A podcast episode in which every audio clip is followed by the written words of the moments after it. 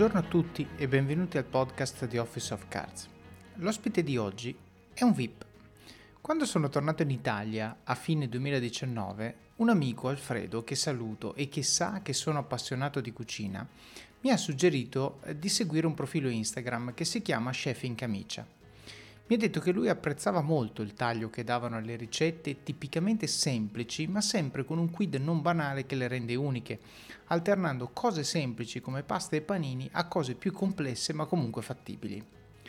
L'ospite di oggi è Nicolò Zambello, uno dei tre founder e attualmente amministratore delegato di questa azienda che ha avuto un'ascesa incredibile e ormai è diventata un marchio davvero noto di contenuti nel mondo della cucina domestica. Niccolò condivide la sua storia raccontandoci di come abbia preso tempo con le scelte nella sua vita perché non era certo di che cosa volesse veramente fare, finché appunto non ha trovato la sua strada che lo ha portato in una cucina davanti ad una telecamera. Prima di lasciarvi all'episodio vi ricordo del gruppo Facebook Office of Cats Community, un luogo virtuale dove condivido pillole quotidiane di saggezza che traggo da libri che mi hanno colpito, dove troverete persone come voi che vogliono crescere, condividere domande e imparare. Bene, non mi resta che augurarvi buon ascolto di questa mia chiacchierata con Nicolò Zambello. Allora, buongiorno Nicolò Zambello e benvenuto al podcast di Office of Cards. Grazie, buongiorno a tutti. Senti, innanzitutto che bello fare un podcast dal vivo, sarà sei mesi che non ne faccio uno dal vivo e sono veramente contento di essere qui fisicamente e di poter, diciamo, godere anche dell'interazione sociale, no? quella che ci è mancata molto in questi mesi. E mi piace farlo con una persona che forse, non lo so, ma all'interno di quelli che ho intervistato nel podcast è forse il più noto, quello che parte con più notorietà, perché fa una cosa che adesso approfondiremo, che voglio dire, non c'è modo di nascondersi, no? non c'è modo di passare inosservati. Senti, um, a me, devo dire, è la prima volta che mi capita di intervistare una persona che ha eh, appunto fatto una carriera che l'ha portato davanti a una telecamera, no? Per qualche motivo. Poi una volta si diceva davanti a una telecamera eh, è l'attore o così, invece oggi ci sono persone che fanno delle cose normali, che però hanno qualcosa da insegnare, si mettono davanti a una telecamera, forse neanche insegnare, condividere forse la parola più corretta, si mettono davanti a una telecamera e si inventano in alcuni casi una professione, ok? E questo è quello che sei arrivato a fare tu. La domanda che ti faccio però è sempre quella da cui parto, è da dove viene Niccolò Zambello, cioè dove, dove inizia il tuo percorso e che cosa ti ha portato a fare quello che stai facendo adesso. Da dove viene intanto? Viene, viene da Milano, ok. innanzitutto. E, ehm, ma allora il, il, percorso è stato un percorso eh, diciamo variegato, oserei dire. Se, eh, è partito con una formazione abbastanza classica, ho studiato al liceo scientifico, un po' al liceo scientifico San Carlo a Milano, infatti mi danno del San Carlino ancora, un po' che è una vecchia nomea che a Milano vuol dire ancora qualcosa e, però è, stato, è, stata una scuola diciamo, che mi ha permesso di conoscere, tra parentesi, Luca e Andrea, che sono i soci con cui ho fondato Chef in Camicia, infatti siamo in classe insieme dalla prima elementare.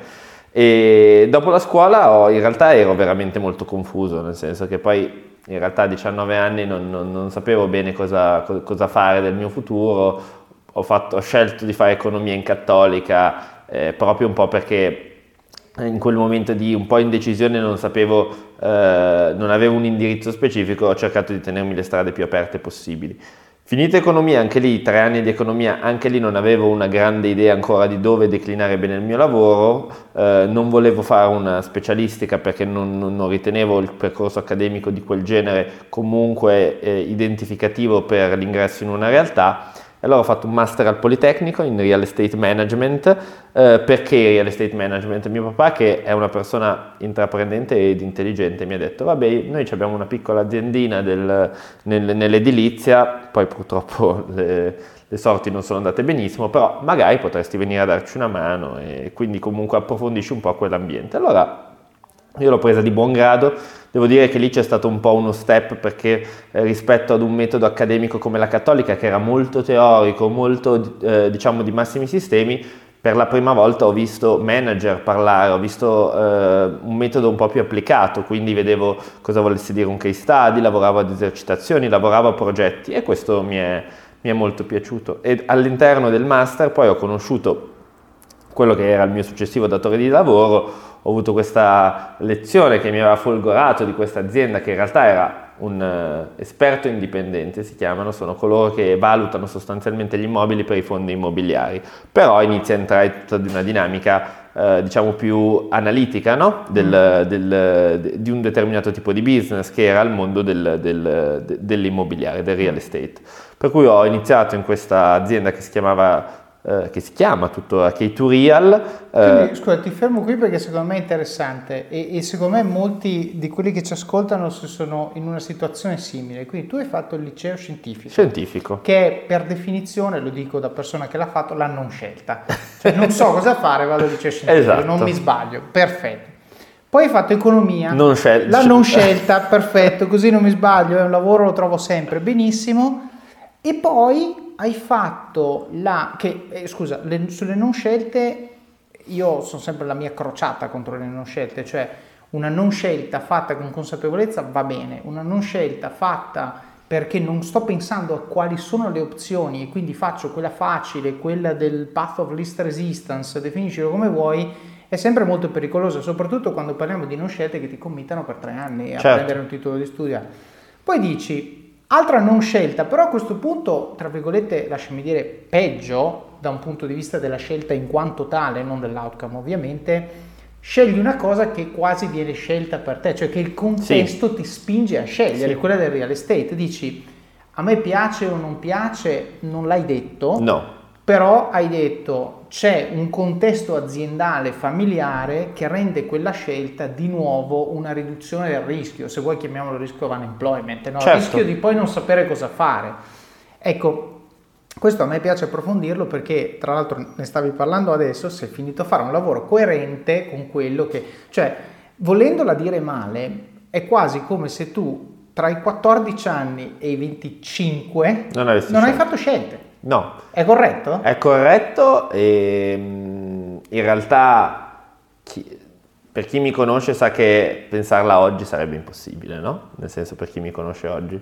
Eh, in realtà alcuni anni della vita possono essere più complicati di quanto si creda, no? Beh, l'adolescenza per definizione. Esatto, e, e l'adolescenza mia è stata complicata come tante altre eh, e davvero non, non, riuscivo a mettere la testa sul lavoro, probabilmente un po' per l'ambiente ovattato, probabilmente anche un po' per eh, che, che, dove, dove, dove, ero cresciuto, poi non è che i miei fossero ricchi, nel senso erano una, una, sono una famiglia medio borghese, per cui eh, in realtà eh, con poca lucidità mi ero, non mi ero ancora affacciato ad un mondo reale, per cui certo. non, non, capivo bene come, cosa volesse dire davvero il mondo del lavoro, mi sembrava quasi un gioco.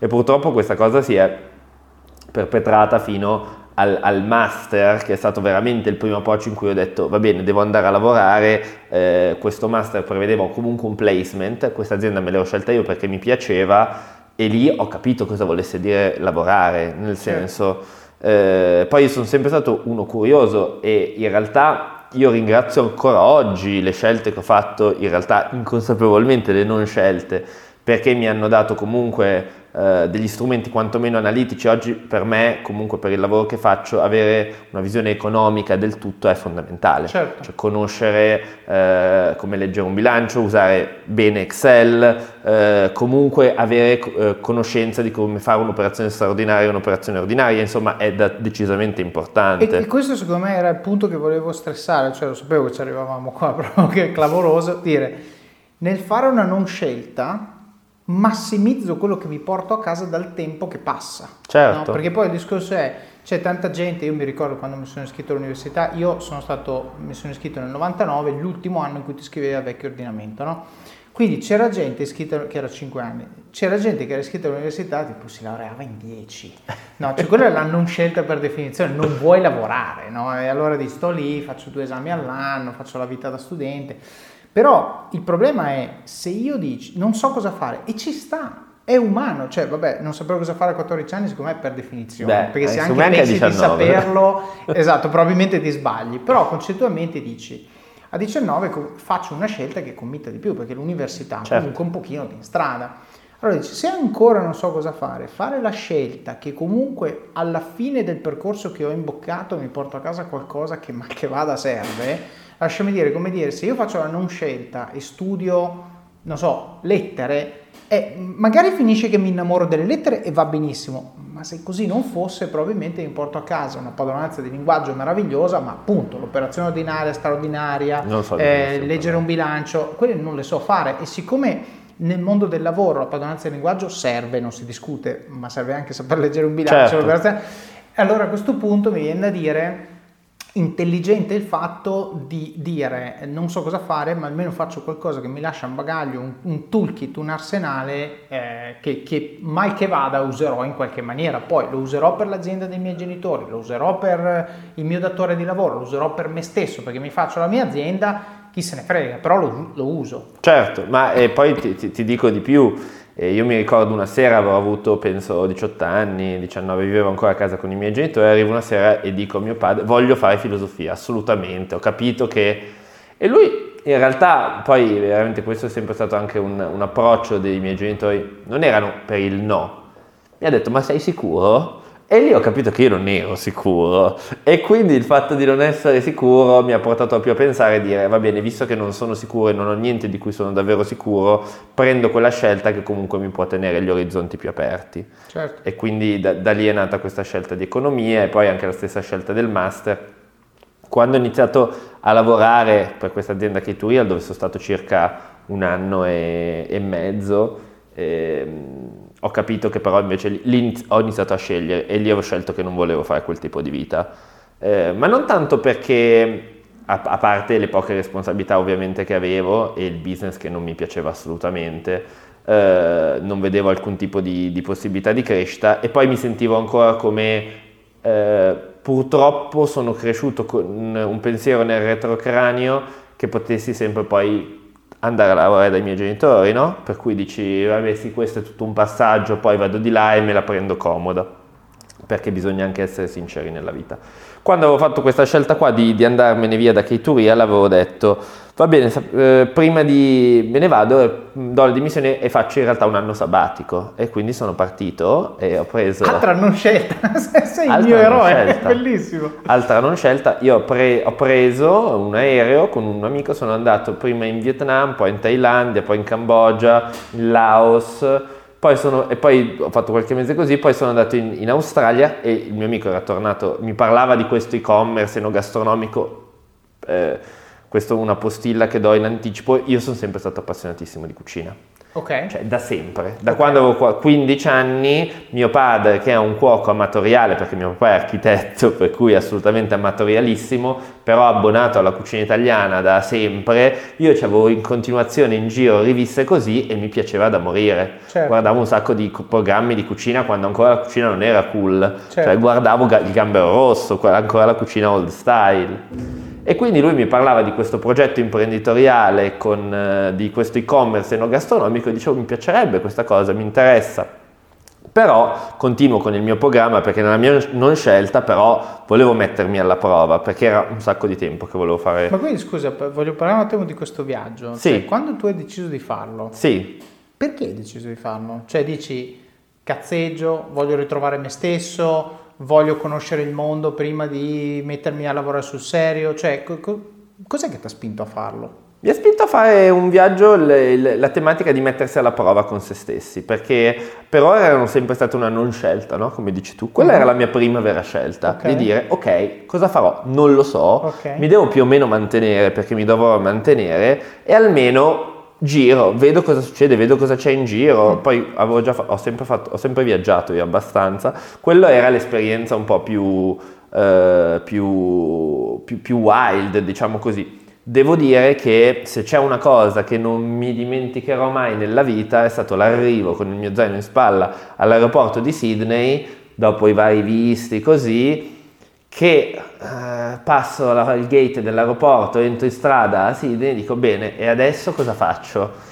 Ed è stato comunque, secondo me, un'esperienza di cambio di vita, mm. perché inizi a doverti sbattere da solo. Cioè, certo. io ho sempre avuto comunque di base sono un intraprendente, tan- molto molto curioso e quindi inizi, vai, dici boh ho sentito parlare di Bondi Beach, me l'ha detto quel mio amico là, vai, poi parli con il primo che ti dice ah ma Gumtree, su Gumtree puoi trovare lavoro, ma mi piaceva la cucina e ho detto va bene, proviamo con la cucina. Mi sono venduto in overselling come eh, un grande chef italiano certo, certo. che faceva questi piatti meravigliosi e tutto, certo. poi comunque un po' cucinavo a casa e mi ricordo ancora lo chef di questo ristorante super alla moda a Bondi Beach che mi fa mi piace la tua passione, vieni a provare domani mattina. Per cui io ero da due giorni in Australia e il terzo giorno mi, mi aveva preso a lavorare in questa cucina. Entro, faccio la mezza giornata, mi dice, si vede che non sai fare niente, ma hai passione, certo. stai con noi. Anche perché, dopo magari ne parliamo più nel dettaglio, però tu puoi essere il cuoco più bravo del mondo a casa tua, ma on the line è un'altra cosa. È completamente. Cioè, sono due mestieri diversi. No, cioè, come fare il fabbro e il suonatore di pianoforte, sono proprio due cose diverse. Ma poi immaginiamoci che oltre a questa cosa qua, comunque era una brigata, era un ristorante grande, si chiama Bondi Iceberg, e mm, erano tipo 15 persone in brigata. Eh. con l'australiano, tu che conosci bene l'inglese, non è. No, no, no. non è immediato. Good day, mate. E io il primo, il primo giorno l'ho guardato e gli ho detto, ma cosa mi sta dicendo questo? Certo. E quindi c'era anche una barriera linguistica. Però lì ho conosciuto eh, dei ragazzi che poi mi hanno fatto scoprire quella che era una, una, abitazione, diciamo, condivisa, quindi dove ho conosciuto altre persone, altri ragazzi, si è creato un gruppo eh, sono stato lì tra una, tra una, cosa e l'altra otto mesi, eh, ho fatto anche un giro della West Coast, insomma è stata un'esperienza dove molto, se vuoi, appagante, nel senso era un po' il mio ultimo scampolo di dire posso, non ti dico fuggire dalla mia quotidianità di ogni giorno, ma scoprire un qualche cosa che davvero qua non sono nessuno, cioè certo. non mi conosce nessuno. Certo. Non, eh... Poi in realtà ovviamente sapevo, io non ho mai pensato, non sono mai partito con l'idea di rimanere sono, c'era una data di scadenza, anche se non sapevi quale fosse. C'era una data di scadenza, sapevo che nel 2012, perché poi in realtà sembra un periodo di gestazione lungo, ma in realtà l'università l'ho fatta puntuale, per cui non ho mai perso neanche un semestre, certo. eh, il master durava sei mesi di master più sei mesi di placement, per cui in realtà non ero così là con gli anni. E quando sono tornato era gennaio e mi sono detto va bene, ok, adesso c'era mio padre che finalmente stappava le bottiglie, dice finalmente è tornato a casa questo figlio disperato e, e sono t- andato a lavorare con loro. Ok. Quindi era, mi ricordo, mi sembra il 2012 o 2013, adesso faccio un po' di... mi sembra 2012 più che 2013, eh, e inizio a lavorare con i miei genitori, fai conto, fosse, era forse febbraio, a marzo succede quello che poi è stato la, diciamo un po' la tragedia eh, diciamo, aziendale dei miei genitori dove loro costruivano case, c'è stato un cantiere che è stato bloccato dal comune per una serie di motivazioni e quindi eh, io avevo capito che lì dentro, poi era un, non era un'azienda grande, cioè, lavorava mia mamma e mio papà, per cui un'azienda familiare in pieno stile e ho, avevo capito che lì per me non c'era spazio, non c'era futuro, lì sarei morto lentamente senza poter, diciamo, eh, partecipando al, al, al, dispiacere familiare per quello che stava accadendo, ma senza potermi costruire una strada. Poi è anche un tema di diversificazione del rischio, io la vedo anche così, nel senso che i miei genitori come i tuoi lavorano insieme, ok? Allora, e, e io mi sono laureato in ingegneria elettrica proprio per poter lavorare con loro concettualmente. Poi in realtà anche la mia, per quello che ti ho un po' psicanalizzato, perché per me è stato lo stesso. Perché hai fatto ingegneria elettrica? Perché i miei hanno un'azienda di automazione industriale, cioè quello era il motivo. Non perché mi piacesse l'ingegneria no. elettrica, manco sapevo cosa fosse quando mi sono iscritto. E l'ho fatta, mi sono laureato e poi mi sono trovato di fronte a una domanda del tipo, ma se io lavoro lì, poi magari finisce pure mio fratello lavoro lì e per qualsiasi motivo l'azienda non va. Qua siamo in quattro che mangiano, cioè voglio dire... Mm.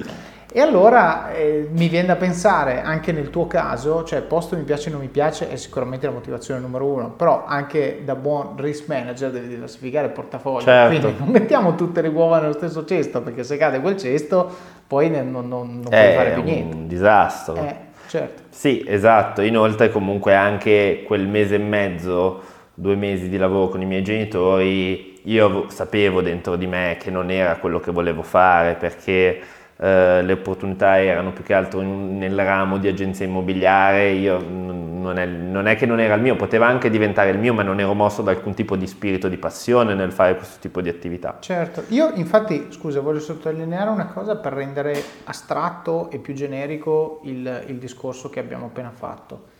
Questo episodio è supportato da Scalable Capital, il tuo compagno ideale per iniziare a investire in modo semplice, sicuro e conveniente. Con oltre 600.000 clienti, Scalable è una piattaforma regolamentata e questo è molto importante ragazzi, perché vi offre una possibilità di investire in azioni, ETF e fondi partendo solo da un euro. Ma perché dovreste iniziare a investire? È semplice. Primo, l'inflazione, che se aumenta di questo passo diminuisce di molto il nostro potere di acquisto. Secondo, se pensate oggi che la pensione che avrete quando ci andate a 80 e passa anni vi permetterà di sostenere lo stile di vita che avete, beh, vi faccio tanti auguri. E il terzo, beh, per chi ne ha, i figli.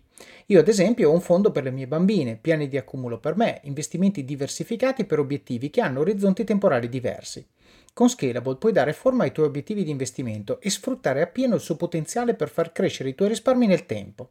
L'importante è iniziare per step e Scalable non ti permette solo di acquistare azioni o ETF, ma anche di imparare come funziona il mondo degli investimenti. Scopri di più su come Scalable può trasformare il tuo approccio agli investimenti visitando il link in descrizione. Ricorda, con Scalable il tuo viaggio finanziario può iniziare solo con un euro. Non aspettare, investi nel tuo futuro oggi stesso con Scalable Capital. La domanda secondo me relativamente a vado a lavorare dai miei o no, non è una domanda relativa al rischio opportunità, secondo me, ma la domanda che uno si deve fare è che valore aggiungo io? Cioè, creo qualcosa che senza di me non potrebbe esistere e che oggi non esiste, perché se tu fai questo accresci la dimensione della torta. E allora va bene, ti crei il tuo spazio, ti crei la linea di business che prima non c'era, ti crei tutta una serie di cose e fai crescere la torta, poi magari a volte dici ho avuto l'idea geniale però non è funzionata, ok, però tu lo fai in una logica di metto la mia identità in quel contesto, ok? E questo secondo me è vero in tutte le aziende, cioè certo. quando vai in un'azienda dici io inserisco me stesso in un contesto, devo dare un contributo che io penso in cuor mio di poter dare solo io, altrimenti sono ampiamente sostituibili, sono un parassita, sono che non... Eh, e poi, poi, c'è anche la componente emotiva, la componente della passione, cioè se tu vai lì a fare il mestiere che ti dicono di fare, francamente è dura che sia la passione della tua vita, cioè questo... E quindi eh, io, io, facevo questa riflessione, dicevo se io andassi dai miei, l'unica condizione nella quale andrei sarebbe quella di dire voi continuate a fare quello che avete sempre fatto e io non ne voglio sapere nulla. Io mi invento una linea di business, ovviamente accillare, non è che faccio pizze se quelli fanno forni elettrici, cioè devo fare una cosa diversa, eh, però mi invento una linea di business o un modo di fare ciò che facciamo che deve essere completamente nuovo, lo gestisco io e se va bene diventa incrementale. Se non va bene, amen, ci abbiamo provato. Eh certo. Però comunque era, diciamo, eh, quasi, non dico isolato perché non è il termine corretto, ma eh, diciamo self-contained, mi viene solo in inglese. Però questo, questo è un po' il ragionamento che, che ho fatto io. Ma allora, la verità è che io credo che avrei potuto portare sicuramente qualcosa di molto interessante, non in quel momento di vita. Certo. Cioè, non ero pronto, non, non, non ero pronto, il mio affaccio al mondo del lavoro era un anno in un'azienda corporate dove facevo poco più che le fotocopie, ero uno stagista, per cui sì, facevo delle cose, ma non di particolare responsabilità. Certo. Per cui la verità è che mh, questo mio amico con cui avevo condiviso la prima parte del viaggio, che era un mio poi eh, compagno di liceo, aveva fondato, eh, avevano fondato da un mese questa società di e-commerce di prodotti enogastronomici grazie a un sostentamento di uno dei, dei miei altri compagni di scuola che aveva deciso di metterci un po' di soldini e, ehm, e io ho detto vabbè ci provo, mi butto. Mm, questa persona, questo Marcello, che era oltre ad essere un mio grande amico, una persona molto intelligente che io stimavo a livello intellettuale, eh, allora ho detto vabbè provo a, a, a fare questa, questa startup, no? Per cui alla modica cifra di 400 euro mi ero comprato il 2%, mi avevano dato il 2,5% di questa Lorenzo Vinci uh-huh. e, e ci, mi sono messo, finalmente inizia la mia carriera pseudo imprenditoriale. Ok. okay? E inizia con eh, io, Marcello e Federico, che eravamo i tre, diciamo, del, del board di questa Lorenzo Vinci, perché uh-huh. la persona che aveva messo i soldi in realtà una, lavorava in uno studio di, di legali, uh-huh. eh, l'aveva fatto come investimento potenzialmente da coltivare nel tempo. Allora ci mettiamo, iniziamo a impostare una metodologia e ci viene l'idea di fare un'editorialità insieme alla vendita di prodotti enogastronomici online che in realtà stavamo sviluppando con un fornitore terzo. Questa editorialità era data da un magazine di cucina a cui volevamo abbinare una scuola di cucina fisica, quindi fare anche eventi live. Mm. E quindi lì cambia un po' davvero la mia vita, perché io con questo mio amico troviamo questo loft meraviglioso, tra parentesi qua dietro in via Ortles, che erano 150 metri ad una cifra abbastanza abbordabile su due livelli e diciamo benissimo lo prendiamo come ufficio e sopra ci facciamo anche le case così usciamo di casa definitivamente eh, abbiamo, ci facciamo questo spazio super dove fare i corsi di cucina le scuole di cucina così eh, wow sole, certo. cioè bellissimo certo. no? E, e capita, su, succede, nel senso fondiamo la società, eh, il sito di e-commerce va online e partono i nostri corsi di, i miei, i corsi di cucina che tenevo io con l'esperienza che avevo maturato. Certo, grande chef australiano. Grande chef australiano, comunque io sono sempre stato un appassionato, uno smanettone nelle cose, per cui tenevo i miei corsi, avevo le mie serate, era sempre una grande festa, mm. cioè avevamo gli eventi di degustazione dei produttori che vendevamo online e tutto e avevamo diciamo due linee di business, la linea di, business offline, quindi quello che succedeva ai corsi che però era di bassissimo cabotaggio e la business, la business unit del online con l'e-commerce che in teoria avrebbe dovuto essere di un alto cabotaggio ma in realtà performava peggio di quella offline. Questo era il 2013? Questo era il 2013, okay. sì, 2013. Okay. Un anno che è stato importantissimo per la mia vita, perché? Perché in realtà io comunque ero cuoco e diciamo responsabile della parte di, um, eh, di, squadra di cucina, ma ero anche il CFO dell'azienda. Ah, ok. Giustamente la laurea in economia vedi che viene buona. La laurea in economia, tutti i business plan e tutto mm. erano fatti da me, studiati mm. da me, io monitoravo tutti gli incassi, gli, eh, cercavo di modellizzare un business di e-commerce che è tutt'altro che semplice perché si basa poi su dei volumi, soprattutto di traffico web, altissimi per, certo. per avere comunque la conversion rate per quanto è comunque sempre in pochi punti percentuali se non 0, e, ehm, però ci dà l'occasione di iniziare a capire per esempio cosa vuol dire raccogliere fondi, mm. eh, cosa vuol dire parlare con gente del settore del mondo startup, un mondo startup che è completamente diverso da quello di oggi, no? Ma quindi perché l'idea era il bootstrap l'ha fatto inizialmente questa persona dello studio legale, però poi per farlo crescere hanno Dove avevano bisogno di finanza. Di... Okay. Un classico percorso da startup, per cui inizi a parlare con eh, Italian Angel for Growth, ti prendi delle facciate devastanti, soprattutto per la tua scarsa preparazione su quello che è questo tipo di incontri. Certo. Per cui incontri magari dove non sai rispondere a quello che ti chiedono. Certo. E quindi inizi a capire bene, primi sei mesi di assestamento, ho capito cosa vuol dire, poverino, mi dispiace per il socio dello studio legale che gli abbiamo bruciato tutti i soldi, ovviamente, certo. ma non perché ce li mettevamo in tasca noi dove non, io prendevo 500 euro di stipendio, per cui non era un tema di vacche grasse era un tema che poi la macchina, lo sviluppo dell'e-commerce, così, era un business che doveva essere continuamente alimentato, ma come lo era Love Design, come sono stati i grandi e-commerce che c'erano di quella prima mandata. Cioè, tra l'altro questo mi fa venire in mente una cosa che era una frase l'ho sentita di recente da una startup che sto in qualche maniera aiutando e appunto adesso stanno cercando fondi e il, insomma, il founder dice eh, questa è la lista dei, dei, fondi che voglio andare a contattare, tipo 30, una cosa così, in ordine di come li contatterò. E io ho detto, ma com'è che i più figli sono in fondo? perché devo prima sbagliare con quelli che non mi interessano? È, è geniale. E, non, e, questo, e questo lo dico perché anche qua è un mestiere che ogni volta è diverso. Perché se tu vai a chiedere soldi nel 2013 per un particolare business, è molto diverso da chiedere soldi nel 2018 per un business diverso, certo. perché cambiano le facce dall'altra parte, cambia il periodo storico, la predisposizione al credito, la predisposizione al rischio, il contesto socio-economico, Cam- cambia anche il, l'oggetto che stai vendendo, la tua capacità di venderlo, la tua capacità di improvvisare di fronte a domande che non sai.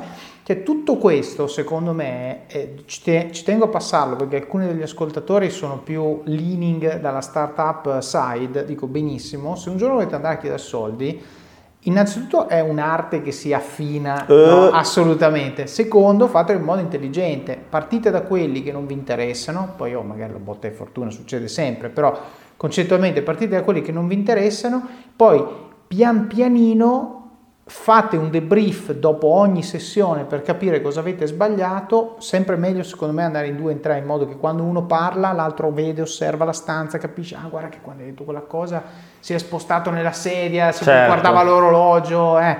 queste cose aiutano, dopodiché la volta dopo riprova correggendo eccetera finché non arrivi a quello buono quando verosimilmente stai arrivando dai venture capitalist che vuoi o, o, diciamo investitori che vuoi portati a casa dove tu ritieni ci sia un'affinità di un certo tipo sul prodotto oppure che li vuoi tu per, certo. per vari motivi. Quindi questo secondo me è molto importante perché eh, tante volte chi ha una buona idea ritiene che la buona idea sia sufficiente. No, no non è così. Bisogna imparare e l'altra cosa appunto quella che ho detto prima velocemente ma la voglio sottolineare è se l'hai fatto bene una volta, per farlo bene un'altra volta devi rifare pratica. Non è che dici, ah vabbè, ma da tre anni fa ho preso un milione, adesso ne prendo cinque facile. No, Nine, assolutamente. Non è così. Non è così. E, e, inoltre quella raccolta, quella prima raccolta di funding che mi ricorderò sempre è stata per me un, un fulmine a ciel sereno, nel senso che essendo io la persona dedicata ai numeri, io avevo contezza che quel business non funzionava. Cioè, okay. lo sapevo che quel certo. business lì non girava, cioè girava discretamente la parte offline, ma con dei numeri diciamo che potevano sostenere appunto me che tenevo le scuole e tutto, ma non girava assolutamente il business online per mantenere una struttura anche di 5-6 persone. Non, non c'erano proprio le numeriche, i margini sull'e-commerce del mondo del food sono Certo, stai... e poi tra l'altro stai, eh, cioè scuola di cucina, che è per definizione non scalabile, appunto, e-commerce, che è per definizione capital intensive all'inizio, non è che avevi esattamente l'iPhone che stavi picciando a un no, potenziale investor, non, ecco, non, mettiamo Però e, e lì è stata la vera tematica che mi ha, tra, tra virgolette, io ero in una situazione nella quale ero molto contento perché eh, stavo finalmente vedendo l'azienda a 360 gradi, che era quello che in realtà per esempio non mi dava passione nel mio primo lavoro. Io in realtà ho bisogno di mettere le mani nei, nell'azienda, nel senso di capire come funzionano le dinamiche economiche di prodotto e tutto, e finalmente avevo in e sapevo che questa azienda non andava da nessuna parte.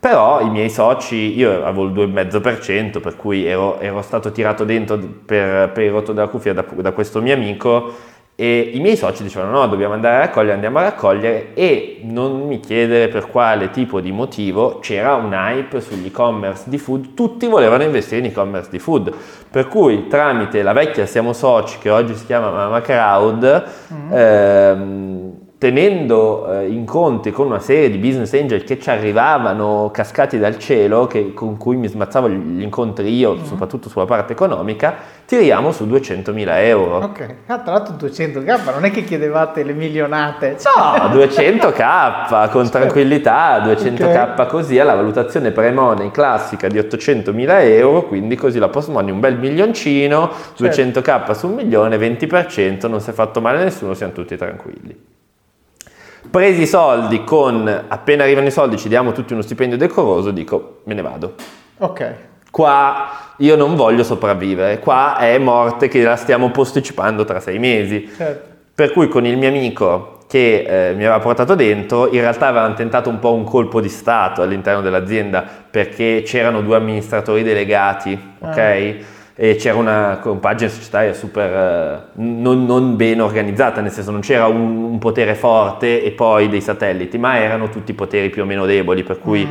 eh, abbiamo provato a prendere diciamo, un po' più il potere per eh, prendere un po' più di governance per, eh, per cercare di dare un'inversione di rotta alla gestione così a due teste, perché il marketing era gestito da una parte, il prodotto dall'altra, insomma non funzionava tanto questa mossa diciamo non ha funzionato del tutto per cui decidiamo di uscire, lui decide di uscire in realtà da questa, da questa realtà, io porto avanti la raccolta fondi che stavo portando avanti, quando si chiude la raccolta fondi loro mi offrono di diventare amministratore del board e avere un ruolo più importante, insomma, subito sotto l'amministratore delegato, eh, per figurati di un'azienda che non contava niente, con uno stipendio che non avevo ancora mai preso se non ma decido di, di lasciare e seguo per stima intellettuale questo mio, mio, mio, amico e collega Marcello in una sfida ancora più eh, complessa, no? Mm. Eh, complessa che era questa Vivit, scritto Vivit. Ma quindi scusa, l'avevi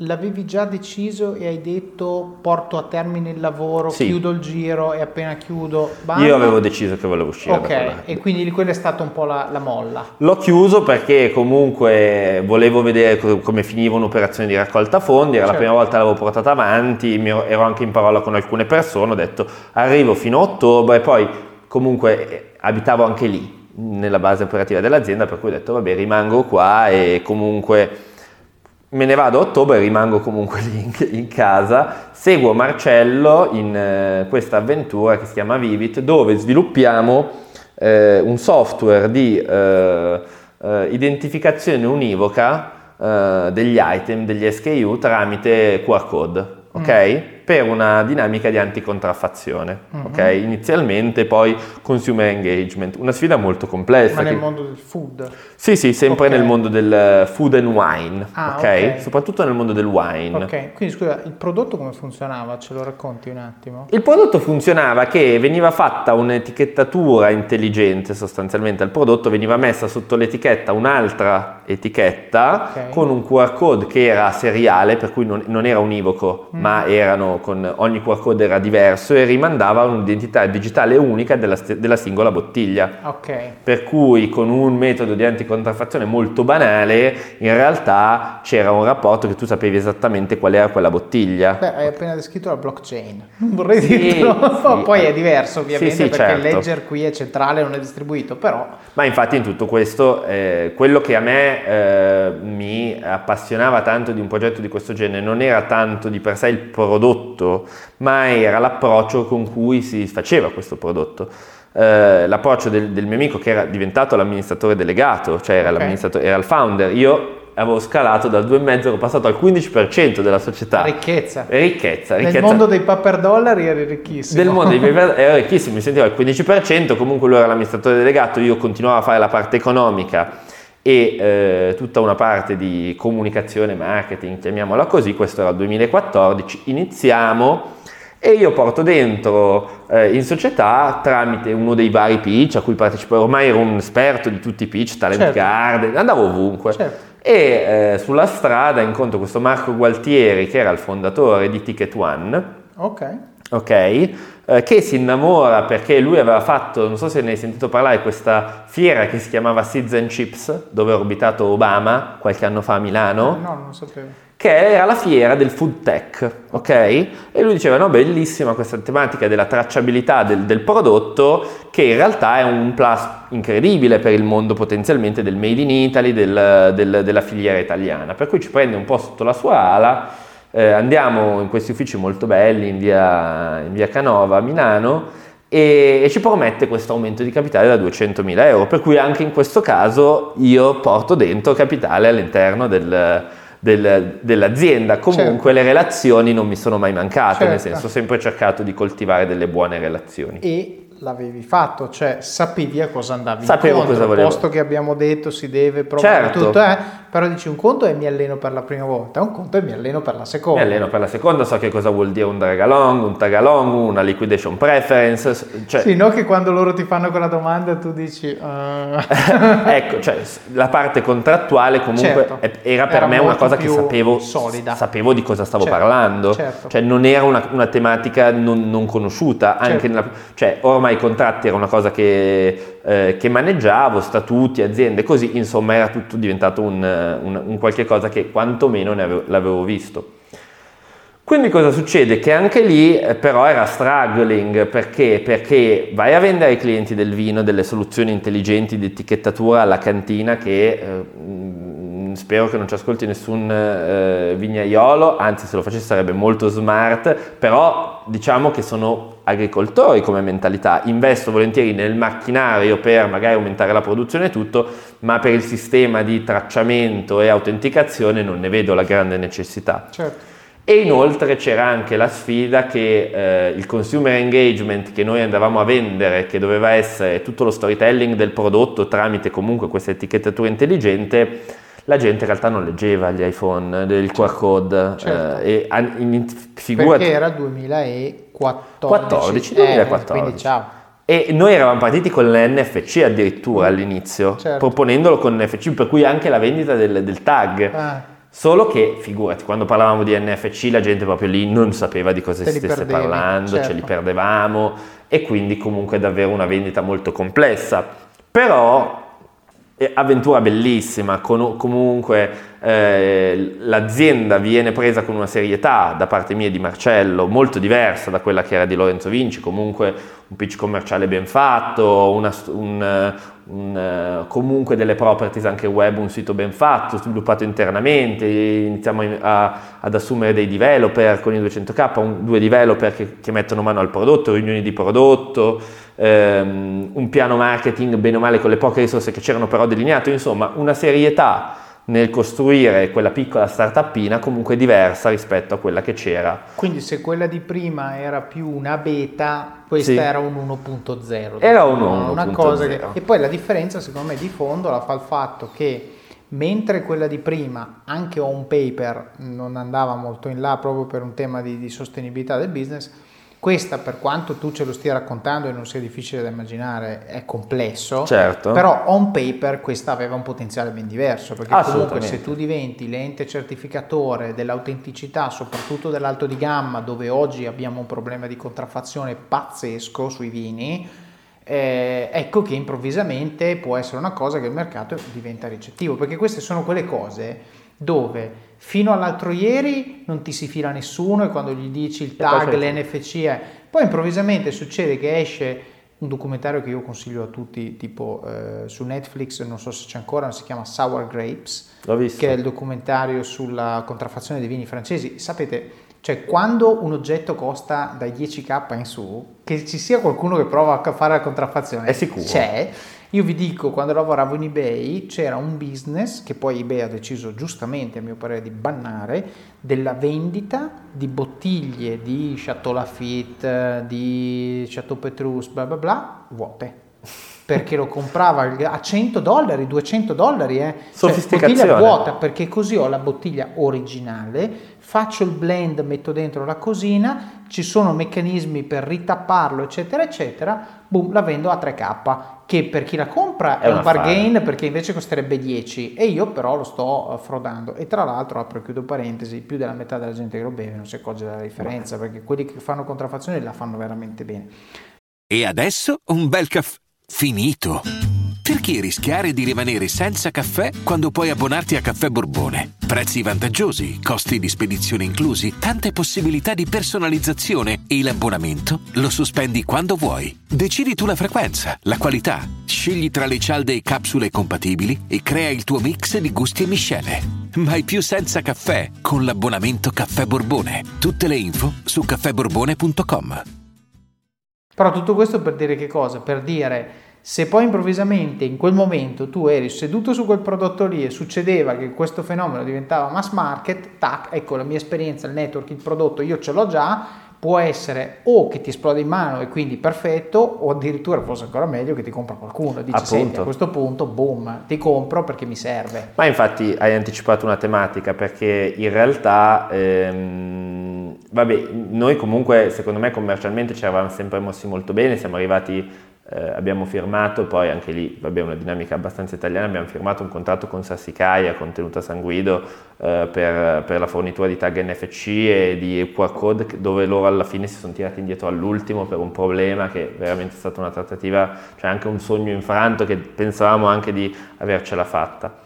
Però eh, poi, poi, ti svelo come è andata a finire il, il, il, quel momento Vivit, eh, diciamo che nel mentre, no? era fine 2014, io comunque quel mondo della cucina eh, che avevo approfondito con Lorenzo Vinci non è che l'avessi abbandonato del tutto, ma eh, ho detto, sai cosa c'è? Io vivo ancora in questo loft, ho ancora questa cucina molto bella, chiamo Luca, che in arte Lello, insomma per quelli che seguono Chef in Camicia lo conosceranno, che è un altro dei fondatori insieme a me di Chef in Camicia, gli ho detto, chiamo Luca gli dico, senti, facciamoci uno shooting fotografico, buttiamo giù questa chef in camicia per fare eventi in casa, io ho un po' di network, eh, fare cene in casa, piccoli catering, così, secondo me qualcuno ci chiama. Mm, okay? Quindi lo shooting sarebbe stato per fare la pubblicità certo, di voi stessi certo. e andare a offrire voi stessi sì. come cuochi in casa. Sì, lui, suo papà face, faceva camicie. Ok. Io ah, face, ok, faceva, gli aneddoti. Okay. Faceva camicie eh, io ho detto, beh, tuo papà fa camicie, eh. la camicia è il capo più bello, nel senso che è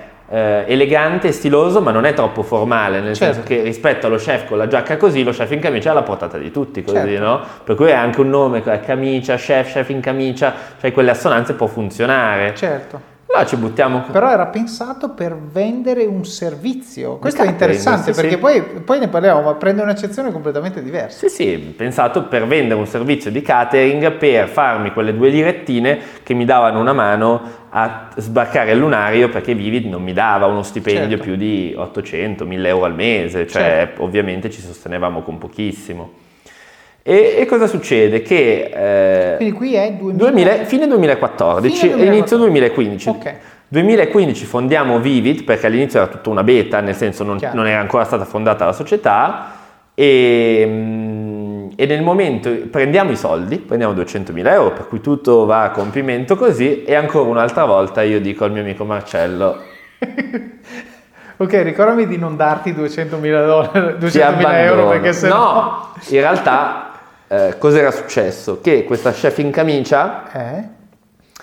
che nasce nel, nell'anonimato totale, eh, coinvolgo anche Andrea, il terzo socio, che era l'unico che aveva un background diciamo più professionale di cucina, sì. Eh, anche lui dopo non aver trovato strade universitarie, aver provato un po' di tutto, e succede che eh, vuoi che io ormai mi ero un po' fatto le ossa nelle start-up, pitch anche dal mondo del catering, si vede che il catering era talmente poi così eh, poco markettizzato che comunque ci iniziano a chiamare anche qualche azienda, cioè ci, ci, arriva la prima commessa di un'azienda un po' più grande, me lo ricordo ancora, da 5.600 euro e io dico ragazzi fondiamo l'azienda con la prima commessa, per cui senza mettere un euro. Certo. Diamo dal notaio un euro di capitale sociale chef in camicia, il notaio mi fa anche, ragazzi state tranquilli che se non avete l'euro ve lo presto io, ok. ci, ci, prende anche in giro amabilmente e a maggio 2015 fondiamo chef in camicia ufficialmente okay. con la prima commessa. E nel 2015 in realtà io avevo il piede in due scarpe, sia chef in camicia che Vivit, eh, che Vivit però Vivit stava prendendo una deriva che era un po' in, in, in declino, no? In chef in camicia io invece avevo ancora scalato le mie quote. Certo. Perché in realtà eh, senza entrare nel merito di come era l'equilibrio societario, ave- avendo visto quello che mi era passato in, in passato, ho certo. detto questa volta se la faccio la faccio come dico io. Certo, adesso mi allargo, metto mezzo euro.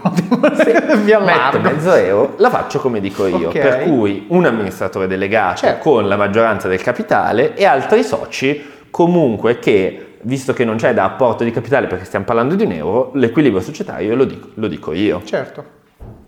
E questa è stata una delle cose che comunque eh, ringrazio ancora oggi. Certo, che però, lasciami dire, anche qui, uno potrebbe dire che le tue esperienze fino a questo momento sono state non di successo. Assolutamente no. Eppure ti hanno insegnato cose che quando poi è instradata quella giusta hai detto ok quell'errore l'ho visto mo lo evito quell'altro l'ho visto mo lo evito mo lo questa evito. cosa ho preso schiaffoni adesso Una mi sposto quando passa lo schiaffone e quindi questo a me piace sempre perché tante volte le persone quando va male si buttano giù e dicono ho buttato via tempo, ho buttato via soldi, ho buttato via l'opportunità.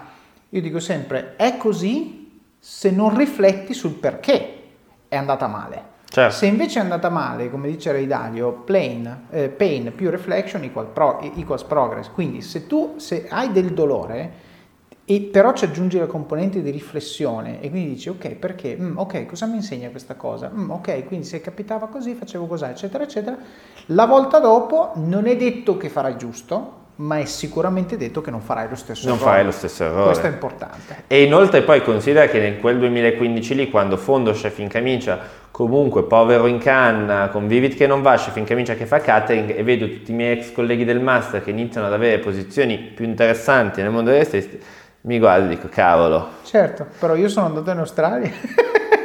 e, però dico, non rimpiango, anche in quel momento non rimpiangevo quelle scelte, cioè, certo. cioè nel senso ero contento di quello che avevo fatto.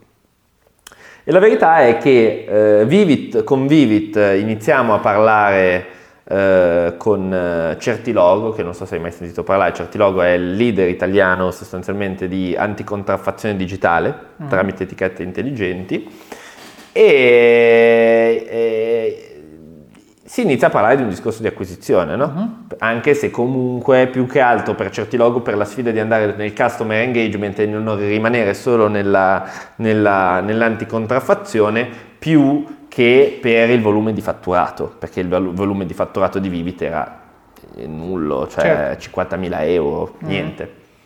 Quindi nel 2015 intanto porta avanti Chef in Camicia con i nostri catering e i nostri mitici business, facciamo 20.000 euro di fatturato.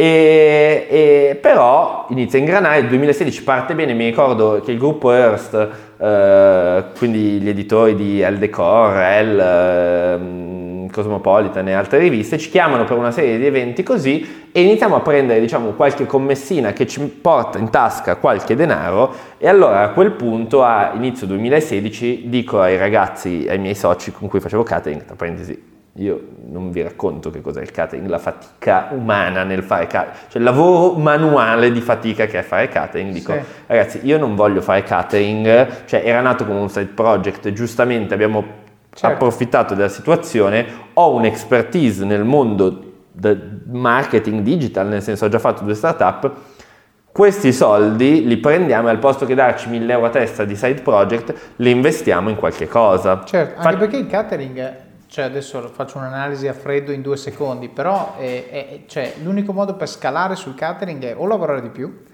che ovviamente è da cui la fatica di cui stai parlando, o assumere gente che però ti rende dipendente da business in entrata. Perché sì. a questo punto dici delego a uno che magari mi costa meno di me, però se poi il cliente non, non arriva, io questo come lo pago? Ma Quindi certo. è, proprio, cioè, è proprio l'antiscalabilità. Sì, ma non solo, ma immagina comunque, adesso veramente spero che non ci sia nessuno dell'ASL in ascolto, ma noi non avevamo nei laboratori, avevamo una 500 certo. che cioè, con, eh, okay, ogni chiaro. volta che dovevamo stimare un costo di materia prima, poi era per tre rispetto a quello che avevamo stimato, cioè era un disastro sì. il mondo del catering, era la non professionalità fatta d'azienda, certo. che io da grande venditore, quale sono stato in quella fase di vita, soprattutto per quel prodotto, vendevo spacciandolo come certo. questo branding, Siamo, chef in camicia. Certo eh, che, che, in realtà avevo utilizzato la grafica di Vivid per fare una prima immagine coordinata di Chef in Camicia per cui ci presentavamo già in una maniera certo. comunque magari diversa rispetto agli altri. Già tanto che non ha detto 99 Designs, voglio dire, già, già lì secondo me, ok. E, e, quindi cosa succede? Che nel 2016 io dico al quarto socio di Chef in Camicia che aveva una piccolissima percentuale, gli dico senti prestami casa tua, il terrazzo di casa tua eh, io vengo con, eh, con eh, Luca e Andre e giriamo 60 video di cucina. Mm. Perché? Perché io sono uno smanettone di contenuti, mm. cioè mi guardavo tantissimo Facebook, Instagram, YouTube, così, e vedevo, vedevo questa Tasty mm-hmm. che faceva questi video di ricette, mm. super, che io appassionato di cucina, per cui avendo visto un miliardo di contenuti di cucina, dicevo questa è la rivoluzione. Certo. Sono bellissimi, cioè sono super snack, nel senso che sono veloci da fruire, mm. ma sono ben fatti, sono comprensibili. Mm. In più rimandano anche a una properties web, per cui c'è anche un rimando ad una casa tua potenziale dove certo. puoi pensare poi come svilupparla. Per cui dico facciamo una produzione video di questo genere, non deve essere difficile. Certo. Allora prendo Daniela. Però hai detto una cosa importante, 60 non due, no, 60. 60. No, io Possiamo fare subito in cavalleria su questo 60, proprio perché cioè io sono tanta gente, ah io ho questa passione, provo, l'ho fatto una volta, non mi si è filato nessuno. E cioè il mio podcast, io ci ho messo la metà del tempo a passare da 10 a 20.000 download che da 0 a 10.000. Cioè il primo miglio è, è by far, è il contrario della corsa. Quando tu vai a correre, puoi fare 10 km, il primo chilometro è più facile. Certo. Ok, sei fresco, cioè, quando tu fai una cosa online, i primi 10.000 sono i più difficili È e così. poi diventa più facile. Non dico di essere assolutamente Tim Ferris, però i, i, numeri dimostrano come se io valuto al di là dello stress psicologico, nel senso io non ci vivo del podcast, non ci guadagno niente, lo faccio pro bono, quindi per me va bene o va male, mi dispiace solo che aiuto meno persone, questa è la realtà dei fatti, non, non ci dipendo Però il tema è se io guardo le statistiche di crescita e mi motivo guardando quell'outcome, sto sbagliando perché io devo focalizzarmi sull'output, non sull'outcome. Cosa vuol dire? Vuol dire che io il mio lavoro l'ho finito quando il podcast è venuto bene. Certo. Punto. Poi è ovvio che c'è una componente di distribuzione che devo curare, che è un altro mestiere, perché distribuire contenuti e produrre contenuti eh, sono, sono due, due mestieri diversi c'è un altro mestiere che è la distribuzione che ammetto non sono ancora in grado di fare molto bene in maniera scalabile, però quello non va assolutamente a significare il fatto, se non l'ho fatto bene, il fatto che il podcast non è venuto bene, perché poi uno tende a generalizzare, certo. no? dice il podcast non va bene. No, non è vero. La produzione di contenuti che io faccio mi soddisfa molto la distribuzione, ovvio, può sempre andare meglio, ci mancherebbe, e lì comincia il trial and error, provo a fare un tag in un modo, provo a postare il lunedì, il martedì, vediamo cosa succede. Però come dici tu, se mi do 60 cartucce, forse con una becco il certo. bersaglio, se me ne do 3, Dio, se hai fortuna ce la fai, ma sulla fortuna io non scommetterei. No, poi io ero anche, sono uno di quei figli di Montemagno, no? Se vuoi, dei Montemagno alla Barbara D'Urso maniera con ancora la luce super smarmellata, quei primi test di Montemagno in cui diceva un video al giorno, no? Diceva, vabbè, un video al giorno, cosa sarà un video al giorno? Cioè, se ne parlassi oggi con Daniela Bippo su un video al giorno mi dice tu sei pazzo. Certo. E io proprio in quel momento lì dicevo oh, un video al giorno. Allora prendo, parlo con questa ragazza appunto Daniela che tra parentesi non era neanche stata la prima scelta al colloquio però per vicissitudini varie eh, lei eh, accetta questa sfida a 300 euro part time, eh, viene a girare i video. Okay. Quindi con la sua telecamera e le uh-huh. dico, vabbè, eh, abbiamo 15 giorni per girare questi 60 video. Certo. Per cui metto su un palinsesto dove un, un, giorno vado io, un giorno va Luca, un giorno così, iniziamo a fare questi video. E lì avevi preparato, cioè, chiamiamolo calendario editoriale, ma le ricette che volevate fare, tutto, cioè, tutto pronto prima di fare il primo video, immagino, no? Sapevi cosa avresti fatto? Sapevo cosa fare. Ogni giorno avevo un calendario di, di ricette che volevo fare okay. che poi realizzavo. Eh, il tutto ovviamente poi doveva essere montato dalla stessa Daniela, per cui aveva un periodo di gestazione, 15 giorni tra parentesi di sole. Non mai una goccia. E lì, e lì il destino. Il destino. Mai una goccia. Certo. E quindi cosa succede? Iniziano monta- ad essere montati questi video, inizio a costruire un'editorialità che poteva essere, diciamo, continuativa, diciamo, di un paio di settimane. E allora dico, benissimo, il mio piano editoriale, il mio piano marketing, mi costruisco un piano marketing proprio cartaccio, cioè metto giù le idee e dico dobbiamo uscire una volta al giorno su Facebook e una volta al giorno su Instagram con un obiettivo di budget su Facebook e un obiettivo di budget su Instagram, di sponsorizzazione, di distribuzione. Con un obiettivo di distribuzione, nel senso che per me la distribuzione era tanto importante quanto la produzione. Uh-huh. E in quel momento per me quel contenuto lì, quel tipologia di contenuto lì la facevo solo io, perché in Italia non lo faceva nessuno. Certo. Per cui prendo i primi contenuti.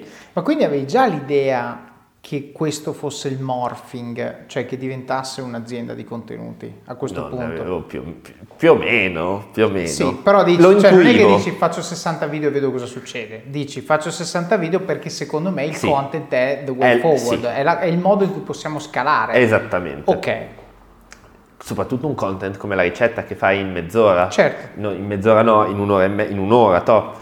Quindi cosa succede? Inizio a metterli, l'engagement sui social, Facebook e Instagram è buono, io smanetto sul business manager finché non trovo questa campagna di acquisizione like, non comprati ma di eh, con un copy, vuoi rimanere aggiornato su tutte le ricette, una ricetta al giorno, segui Chef in camicia. Stesso copy che mi ricordo ancora per Facebook e per Instagram. Ogni creatività che facevo uscire nuovo che testavo come A-B testing mi tagliava il costo di acquisizione che in due mesi, avendo speso 1000 euro, avevo 100.000 utenti. What? avevo 100.000 utenti su, su Facebook. No way. Ed eccoci qui, dopo questa prima parte di chiacchierata con Nicolò. Interessantissima la sua storia, specie quando parla di come all'inizio, sia all'università che durante le prime esperienze lavorative, abbia fatto delle non scelte con l'obiettivo di tenere aperte quante più porte possibili massimizzando quello che si portava a casa dal tempo che passa. È poi stato molto interessante quando ci ha raccontato del viaggio che ha fatto per dimostrare a se stesso che poteva farcela da solo in giro per il mondo, specie quando ci ha raccontato dei lavori che si è trovato per mantenersi.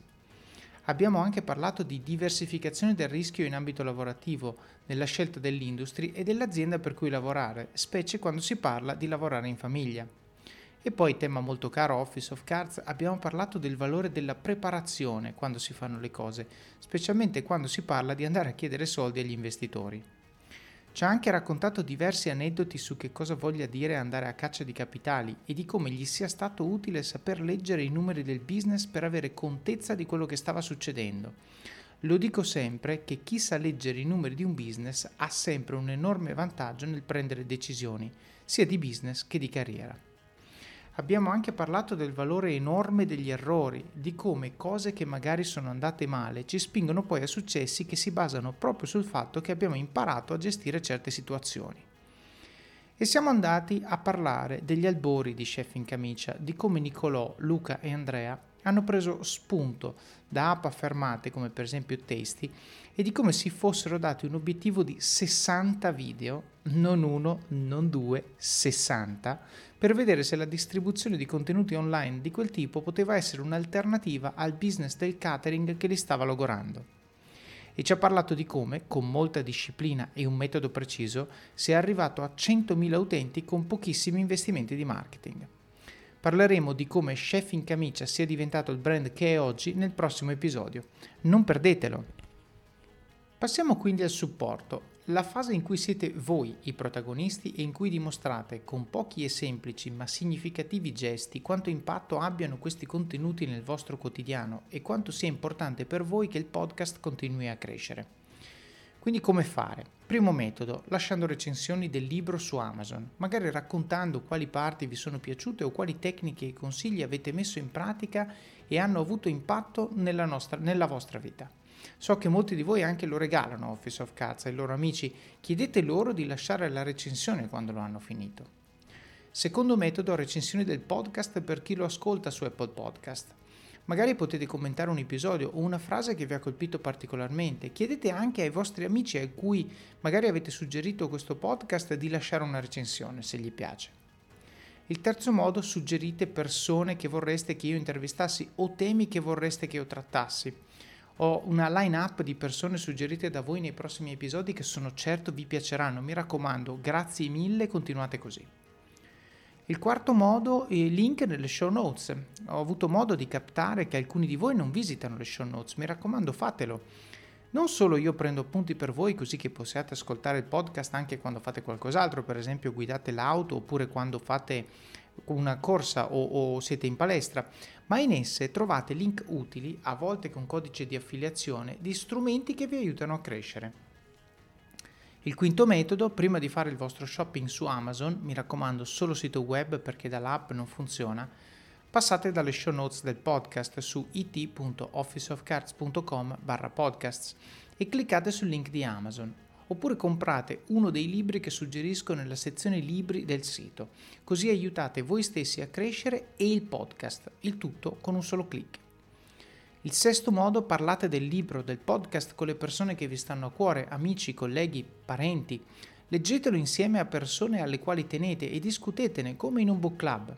Taggate il libro o l'episodio che più vi ha colpito sui vostri profili social, in modo che il numero più alto di persone possa beneficiare di questi contenuti. E il settimo, il più importante di tutti, mettete in pratica quello che avete imparato e dimostrate con i fatti che le cose di cui parliamo qui funzionano. Fate come Nicolò, coltivate le vostre passioni, ma non facendo due video, dovete farne 60. Anche se i primi 10 non li guarda nessuno, continuate e non scoraggiatevi.